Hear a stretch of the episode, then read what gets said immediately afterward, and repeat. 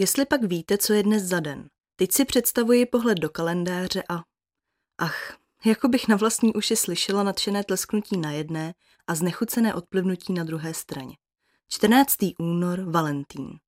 Svátek, který rozděluje obyvatele naší země snad víc než všechny ostatní. Tento den patří dle tradice všem zamilovaným, kteří by si měli nějakým způsobem projevit lásku a oslavit svůj vztah něčím speciálním, co ohle dělá v podstatě každý. Restaurace jsou zaplaveny páry večeřícími při svíčkách, lístky do kina na novou romantickou komedii jsou týden dopředu beznadějně vyprodány, o voucherech na prodloužený víkend v útulném, nejlépe horském penzionu nemluvě. Ti, kteří v sobě nedokážou potlačit malého peciválka, alespoň uvaří něco dobrého doma a pustí dojemný film na DVD. Květinou získáme u partnera významné plus a co teprve nějakým dárečkem. Představuji si takový den plný romantiky a nezní mi vůbec špatně. Škoda jen, že ti, kteří Valentín slaví, tak musí každoročně činit pod drobnohledem zarytých odpůrců, již nevynechají jedinou příležitost, aby si na svátek všech zamilovaných od plic zanadávali. Kdyby alespoň na Valentína připadal státní svátek jako na hezky český první máj, že? To by byla jiná. Ale takhle. A co odpůrcům vlastně vadí? Podívejme se na protivalentínské argumenty. Je to americký svátek, tak proč bychom ho měli slavit v Čechách? Ptají se vlastenci a hrdě se přitom bíjí v hruď.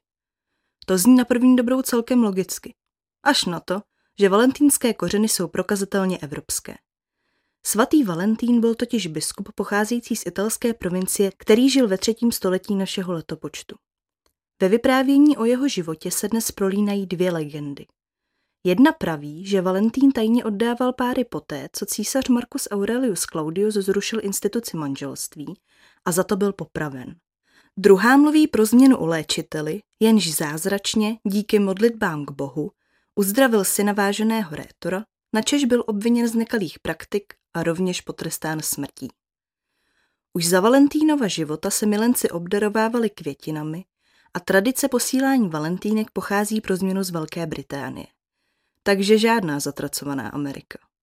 Valentín je komerční svátek protlačovaný obchodníky tak, aby z nás vytáhli co nejvíc peněz, zní dále z úst protivalentínské armády. To je pravda, nejpozději v půlce ledna začíná mediální masáž a v obchodech se nelze vyhnout srdíčkům a kytičkám. Jenže z komerce by se přece dali obvinit i další svátky. A měli bychom přestat slavit Vánoce, protože nás obchodní doby nutí, abychom si za ně utratili všechny úspory? Mým oblíbeným moudrem je pak věta Valentín diskriminuje ty, kteří nejsou v žádném vztahu. Inu, částečně ano. Reklamy skutečně cílí především na zamilované a také tradice se vážou spíše k párům. Ale proč bychom i navzdory tomu nemohli vlastně oslavit lásku jako takovou? Vždyť nemusí vůbec vadit, že právě teď nemáte partnera. Vyraste na večeři s kamarádkou, kupte drobnost mámě jako výraz vděčnosti za to, že přežila vaši pubertu, nebo dopřejte speciální pamlsek svému psovi. Oslavte Valentína po svém. Nejdůležitější je, abyste se cítili dobře. A tohle doporučení platí pro všechny. Na svatého Valentína bychom se neměli stresovat, protože manželka očekává puget a náušnice s briliantem, ale v květinářství nám zavřeli před nosem a na brilianty výplata nestačí. Neměli bychom se cítit hloupě, protože s partnerem vyrážíme na romantický výlet a kolegyně na nás za to už týden vrhá opovržlivé pohledy.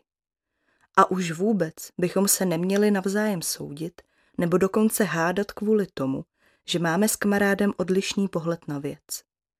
Valentín je především další příležitost k tomu prožít senzační den. A takovou šanci si přece nemůžeme nechat ujít. Zase tolik jich totiž není.